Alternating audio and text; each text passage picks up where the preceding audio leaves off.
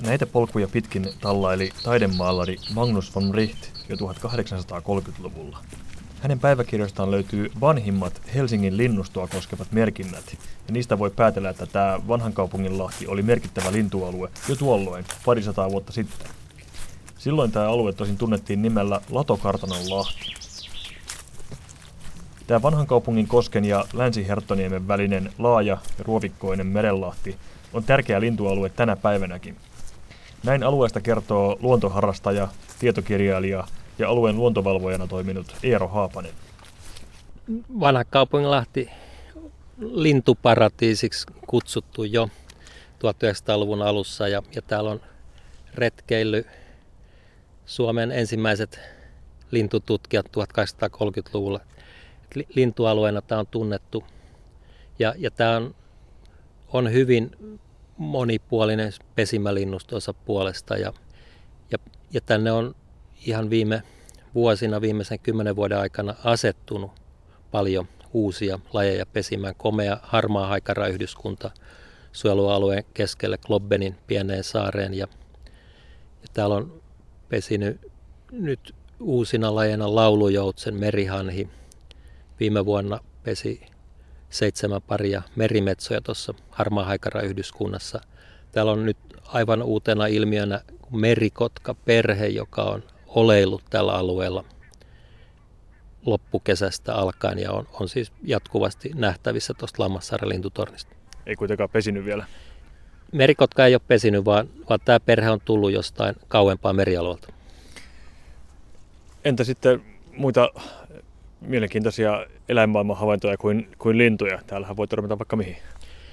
Joo, myös esimerkiksi nisäkkäiden osalta niin voi sanoa, että ne on tullut uusia lajeja. Nyt 2010-luvulla niin metsäkauris on asettunut tänne ja, ja metsäkauriskanta on useita kymmeniä tällä, tällä alueella. Ja, ja myös saukosta on tullut aika vakiintunut, että, että saukon jälkiä näkee talvella jäällä vanhan kaupungin koskella ja, ja muuallakin. Ja nyt aika uutena ilmiönä niin harmaa hylkeet on alkaneet oleilemaan tuossa vanhan kaupungin kosken suvannos jopa siis aika säännöllisesti. Mä en ole itse vielä nähnyt niitä, mutta kaverit on ottanut videotakin niistä. Syytähän tähän tietysti voi vaan, vaan arvailla. Onko valistunut arvosta?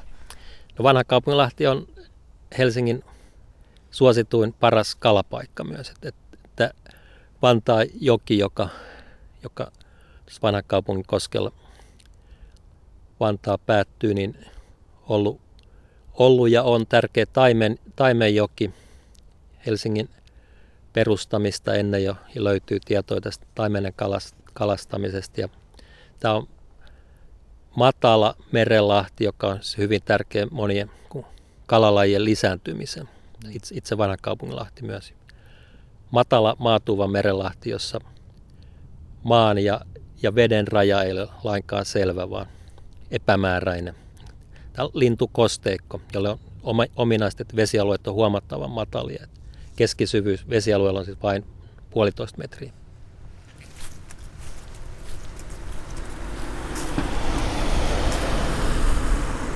Vanhan kaupungin Lahti ja Viikin pellot muodostaa suurimman osan koko tämän Viikin kaupungin osan alueesta. Asukkaat ja kaupunkimaisempi rakenne löytyy pääosin täältä Viikin pohjoisosasta, Latokartanon, Viikinmäen ja Tiedepuiston alueilta. Näiden alueiden, ennen kaikkea tiedepuiston rakentamisen taustalla, on Helsingin yliopiston piirissä syntynyt kunnianhimoinen visio tiedepuistoalueesta, jollaisista maailmalla oli jo esimerkkejä. Et kun, kun oli tämä Piilaakso, oli tämmöinen tunnettu tiedepuisto, että voisiko olla mahdollista, että Helsingin yliopistoonkin voitaisiin saada tämmöinen tiedepuisto, jossa nämä perustieteet, sitten soveltavat tieteet, joita nämä maatalous- tieteen alat ovat, ja sitten mahdollinen tuotekehitys ja sitten vaikka jonkinlainen yritystoiminta olisivat yhteistyössä. Näin kertoo Risto Ihamuotila, Helsingin yliopiston pitkäaikainen maatalouspolitiikan professori, kansleri ja rehtori. Ihamuotila on jo yli 80-vuotias, mutta ajatus kulkee edelleen kirkkaasti, kun hän kertaa Viikin tiedepuiston syntyvaiheita. Viikkihän on peräisin jo 1550-luvulta Ja se oli valtion maata nyt viimeksi kuluneen aikoina, ja se oli vankein hoitolaitoksen maatila, ja sitten se siirrettiin yliopiston maatalousmetsätieteellisen tiedekunnan käyttöön koetilaksi vuonna 1945. Ja sen jälkeen sinne rakennettiin sitten noita maatalous- ja elintarviketieteiden kampusalue. Sinne tuli 60-luvulla useita uusia rakennuksia. Ja siellä kaikki lähti hyvin käyntiin, mutta sitten minä tulin tiedekunnan dekaaniksi eli esimieheksi 79 ja sen jälkeen rupesi näyttämään siltä, että asiat voisi mennä paremminkin. Näytti vähän siltä, että siellä ei oikein päästä kunnolla eteenpäin. Oli tota vähän pulaa ihmisistä ja jatko-opiskelijoista ja näytti, että tieteenalat pysyvät hiukan paikallaan ja arvelin, että se saattaa johtua siitä, että, että, että välimatka nyt sitten Helsingin keskustassa oleviin perustieteisiin oli kasvanut ja, ja se yhteistyötä ei ollut tarpeeksi. Varsinainen harppaus Viikin kampusalueen kehityksessä syntyi 80- ja 90-lukujen taitteessa mielenkiintoisten maanvaihtokauppojen seurauksena. Sen jälkeen tota, otettiin yhteyttä Helsingin kaupunkiin ja sitten opetusministeriöön. Tämä viimeksi mainittu EMPI, mutta Helsingin kaupungilta saatiin heti erittäin hyvä vastaanotto. Mutta sitten jouduttiin miettimään, että miten tässä päästään eteenpäin. Siellähän tarvittiin nyt sitten uusia rakennuksia, johonka sitten nämä tiedepuisto syntyisi. Ja tässä syntyi sitten suuri ongelma. Ja sitten sinä mietittiin tämän Koivistoisen kanssa, että mitä tehdään ja sitten mä huomasin, että, että, että Pasilassa oli tehty joku maanvaihto. Ja mulle tuli mieleen, että eikös tässä jos tuota, voidaan tehdä Viikissä samanlainen, kun maa on valtion omistuksessa ja, val, ja nyt tarvittaisiin tiedepuisto. Ja Helsingin kaupunki tarvitsisi runsaasti rakennusmaata uusia asuinrakennuksia varten. Ja ajatus oli se, että, että myydään Helsingin kaupungille maata ja sillä hinnalla sitten rakennetaan nämä tiedepuistorakennukset. Tämä meni läpi ihan mukavasti, mutta silloin 80-luvun lopulla oli, oli tuon tämmöinen erittäin voimakas nousukausi, semmoinen nousukupla suorastaan. Hinnat nousivat ja näinpä sitten valtio ja kaupunki ei päässyt yhteisymmärrykseen maan hinnasta. Se meni useita vuosia Mä olin varma, että tästä ei tule yhtään mitään tästä asiasta, kunnes sitten tuli tämä 90-luvun yhtäkkinen ankara lama. Neuvostoliitto hajosi, bilateraalinen kauppa sinne loppu. Ja, ja sitten hinnat alkoi laskea ja siinä vaiheessa valtio huomasi, että nyt on pakko myydä. Ja si, silloin se saatiin aikaan tämä kauppa.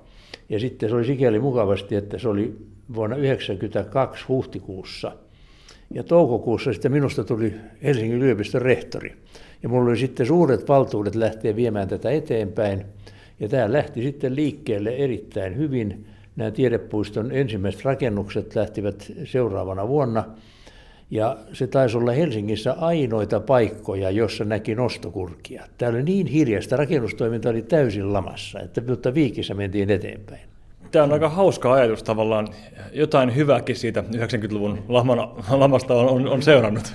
No siitä seurasi myös sitten Helsingin kaupunki pääsi rakentamaan sinne, sinne viikkiin. Ja sitten me saatiin nämä kaksi ensimmäistä rakennusta, niitä kutsuttiin Biokeskus 1 ja 2 valmistu sitten vuonna 1995. Ja sinne sitten siirtyi täältä yliopistosta keskuskampukselta semmoisia siis biotieteiden aloja kuin biokemia, perinnöllisyystiedettä, mikrobiologiaa. Risto Ihanmuotila, sinulla on taustalla pitkä ura yliopiston kanslerina ja rehtorina ja professorina ja, ja näin edespäin. Olet jossain aika tuoreessakin lehtihaastattelussa sanonut, että tämä nimenomaan Viikin kampuksen perustaminen on kuitenkin uralla ehkä se merkittävin asia. Näinkö se todella on? No ainakin se on erittäin merkittävä ja kyllä ehkä, ehkä se nyt sitten on. Enhän mä sitä yksinään tietysti ole, ole tehnyt, mutta tota, kyllä se on erittäin merkittävä ja Helsingin kaupunkikin on huomannut sen. Nimittäin sinne, sinne on tullut tämmöinen hmm, pieni katu, jonka nimi on Kanslerin kaari. Ja silloinen apulaiskaupunginjohtaja Pekka Korpinen, joka vastasi kaupunkisuunnittelusta ja näistä teknisistä asioista, sanoi, että että, että valitettavaa on niin, että elävälle henki, elävän henkilön nimeä ei voi pistää siihen ja kadun nimeksi näin ollen, se on vaan karserikaari. Täällä Latokartanon alueella onkin jo pitkä lista katuja ja kujia, jotka on merkitty kartanoajan merkkihenkilöiden mukaan. Leskerouva Freitagin kuja, laivuri Petterin katu, lautamies Jopin katu, Simo Klemetin pojan puisto ja niin edelleen. Kyllä tänne sopii hyvin sekaan myös yksi anonyymi kanslerin kaari, varsinkin nyt kun tiedetään, kenen tämä nimi oikeasti viittaa.